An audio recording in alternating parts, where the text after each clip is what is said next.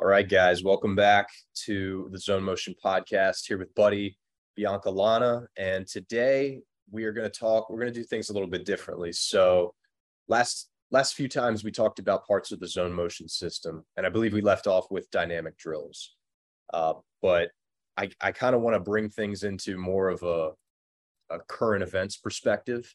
And so, you know, right now we've got some rule changes in MLB.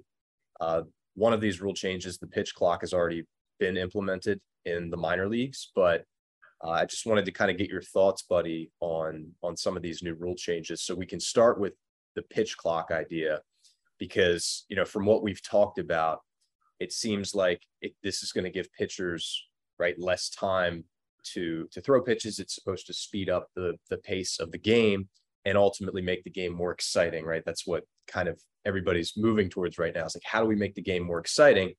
Uh, but obviously that comes with some maybe unintended consequences for for pitchers in this case, especially. So, uh, buddy, I'll let you kind of take it away from here and just talk about your thoughts with the pitch clock. Sure. Um, they're wanting to make the game more exciting, but also wanting to quick up the speed of the game, quicken it up. And so the pitch clock, um, if you're in the zone, right, we got to go right to the zone because anytime you have a deadline in life, um, you know, sometimes it's helpful to get a job done, get a project done, get a paper done, write a paper, whatever it may be. A deadline can can kind of help motivate you. A deadline when you're throwing a pitch with a dynamic motion, when you're big and strong and throwing as hard as you can, that deadline can be um, very detrimental to not just the effectiveness of the pitch, but the health of the body. So, however, if you're in the zone, it would have no effect. The pitch clock would have no effect. Um, so I have several pitchers who have used the pitch clock this year in the minor leagues who say it's okay. However, um, it's caused a little more fatigue, right? And we know, and Glenn Fleisig has told Dr. Glenn Fleisig from the American Sports Medicine Institute, right? All his research has shown that more fatigue leads to more injuries. So that's our concern with, with the pitch clock.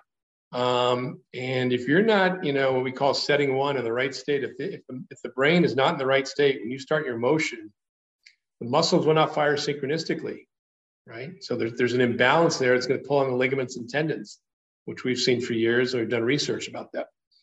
So um, I understand why they're implementing it, and um, it should that that aspect should speed up the game, right? hopefully, you know, we don't see more injuries, but I'd be shocked if we did not see more pitching injuries. And really, it's the last thing we need right now in all of baseball, not just the major league level, but at the youth level. Um, it's a real issue, more so than the major league level. And that comes from Glenn Fleisig, again, Dr. Glenn Fleisig of the American Sports Medicine Institute. So I'm not a big fan of the, the pitch clock, but let's just see how it works. But, uh, you know, if you're in the zone, it won't be as much of a problem as it would be if you're not in the zone. Yeah, and I, I, think just you know speeding up the the pace of the game. If you're if you're confident in your ability to deliver pitches and you don't have you know one pitch affecting the next pitch, then it it isn't an issue, right? I mean, you could just throw pitches all day long, and you know you wouldn't have any problems. And I know we've talked about you had you know one client where he you know went out and threw I think it was 90 or 100 pitches, and he went out and said he wanted, you know, told the coach he wanted to to pitch again the next day. Yeah. Uh, so that's the kind of confidence and you know reduced stress on soft tissues that you can get when you have the brain in the right state, when you have the brain in the zone. I think it it becomes a real issue when you work with and you, and you see this with some of the people that you especially starting out working with where they they do let that that pitch affect the next one. You know, they they do carry uh, the the negative energy into you know things, and so it starts to snowball. And when you don't even have time to to to catch up, uh, it just it snowballs even more quickly. You fatigue even faster because you're throwing more pitches because you have to because it's faster, uh, and you just end up with a with poor performance and you know giving up maybe unnecessary hits and uh, yeah, it's it's it's definitely it has the potential to uh, to cause problems for for players that maybe don't have the uh, the mental side of their game, you know, fully figured out. And on the contrary, they're going to, you know, it's going to increase hitting. I know, you know, Major League Baseball wants to increase hitting. It's part of the reason why they're going to do away with the shift. And if pitchers are um, throwing less effective pitches, that's going to increase hitting. So there may be a few motives there, uh, speeding up the game and increasing hitting. But when you talk about the shift, right? No more shift. We're going to have two guys on each side of second base. All four guys will be on the dirt on the infield. Um, so that should create more hitting. So the question is, will the two rules offset each other? Possibly, right? We're going to shorten the length of time by having a pitch clock. If we have more hits because of not having the shift, do they counteract each other? We won't know that until we do know that, right? That that's going to be uh, the proof will be in the pudding. But um, I, I, for one, you know, I, I I've had mixed feelings about the shift. You know, in the NFL, you can play wherever you want, right? If you want to double team a guy, you double team a guy. If you don't, you don't. Play a zone, you play a man to man. But in baseball, now they're saying you have to have four guys on the dirt you know, I, I, it wasn't fun to watch a guy, you know, hit a line or just a rocket to right field that is an easy base hit, but there's the second baseman playing in shallow right field and it's right at him. So, you know, that's a little hard to take, but um, we'll see how it all, all pans out. Yeah, and and you know, you mentioned that the goal is to get more hits, right? And so you're putting you're putting players in a position where they can't make plays that maybe they could make if they were in a better position. And uh, I mean, do you think you said that they'll they might cancel each other out? Um, but do you also think there's a potential then for for fielders to uh, to also experience maybe more we call it front brain interference, right? Because of because of the the compromised maybe position that they're starting out in. It's certainly possible when you know a guy hits the ball this way on a more regular basis, but you can't play him there. Um, that's certainly possible. Um, at the major level, these fielders are so, you know, really, really special. Defense has gotten so good in at the professional level. Um, but I'm not so sure that will be a big factor, but it could play a, a small role. But, you know, also, um, The um, the shift will increase more hitting. We know that. Okay. The pitch clock will speed up the pace of play.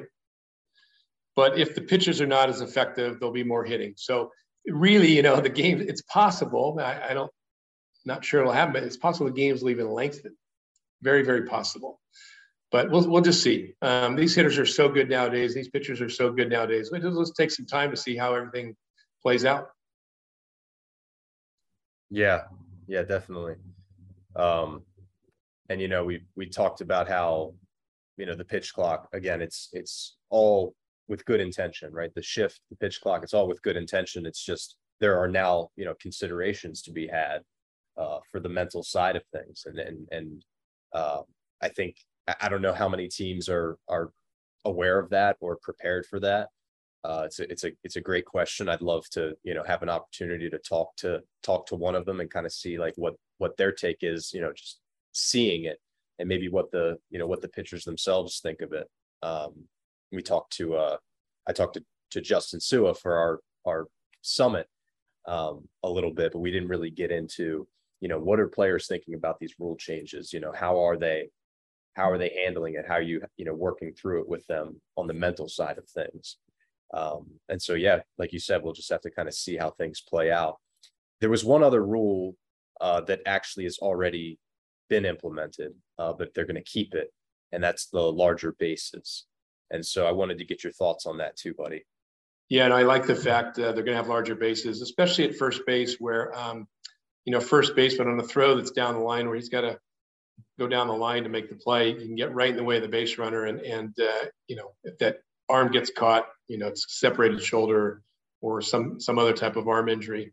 So I think that's really a good thing. A bigger bases, I think, going to add a little more um, excitement on the bases, right? It should lead to more uh, more stolen bases, and I don't know if that's been the case this year or not, Colin. If there've been more stolen bases that uh, I'll have to look at that research. But um, so, and, and it could increase uh, double plays, right? If the bases are bigger, that should increase double plays, which will reduce hitting. But anyway, um, we'll just see. You know, you've, you've got to, it's, it's great that Major League Baseball is experimenting to um, try and create more excitement to, you know, things are, things are changing in our world as we know. And uh, the good thing is Major League Baseball is changing with it. They're experimenting. So I support that. And, um, but, you know, obviously we have our, our, thoughts regarding that.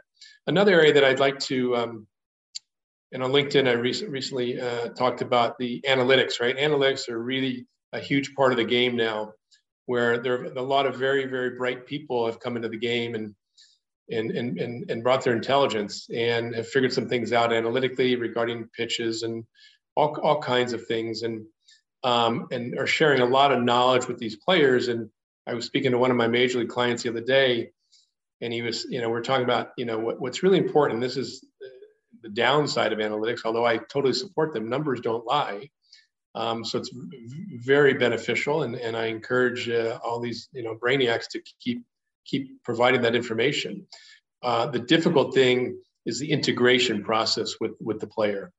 Um, you know, we know that anytime front brain interference is there, uh, a, a player is not going to access their best motion, and there's going to be a muscle imbalance, and, and the, the motion is going to be less effective.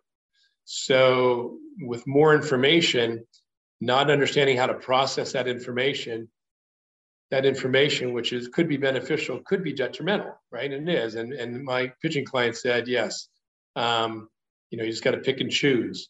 Um, and a lot of players feel the the need to be coachable, right? Being coachable is good, um, but processing the information that you're receiving, right? When you're facing a 90 mile, 95 mile an hour fastball, or you're on the hill throwing a 95 mile an hour fastball, the integration process and really storing that motion in the brain and accessing it, the interference of the front brain with all the all the data, um, you know, it's not a good thing. I can tell you that. So, kind of one area that we work in, obviously, is the integration of information um, to the athlete, and so that their full ability can be there, and they're not overwhelmed by anything. Right? Outside information is really important in life, and uh, we want to utilize it. But if our brain is not in the right state, it can have a detrimental effect to us and therefore our team.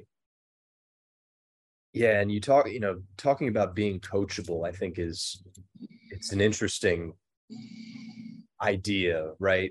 You know, you you don't retain all of what a coach is telling you, right? I mean, and that's true for anything, right? Is is when when someone's telling you something, you're you know, you're going to go on about your day and you're you're probably going to forget a lot of it. You know, you read a book and you forget 90% of what you read in, in a month unless you put it into practice and you start to learn it not just up here you know intellectually but you know in your whole body so if you embody what you're doing and you put it into practice and you implement it then you learn it. Um, and i would say even you know going so far as to say if you can teach it to somebody else after that then you get to learn it again. So that's that's part of the reason i think why we're so keen on making the concepts like dynamic drills, like integration, like static state training, all the all the phases of the zone motion system, trying to make them very concrete and easy to understand, so that not only can you implement, you know, what you learn, uh, but you can also teach it to somebody else. You could tell somebody else, you know, this is how this is how this works. This is how your brain processes information, uh, and this is what you need to do with it in order to to be effective and and bring mechanics new mechanics into your swing or your pitch uh, without getting injured and staying in the zone, staying in the zone so you can have the best performance possible.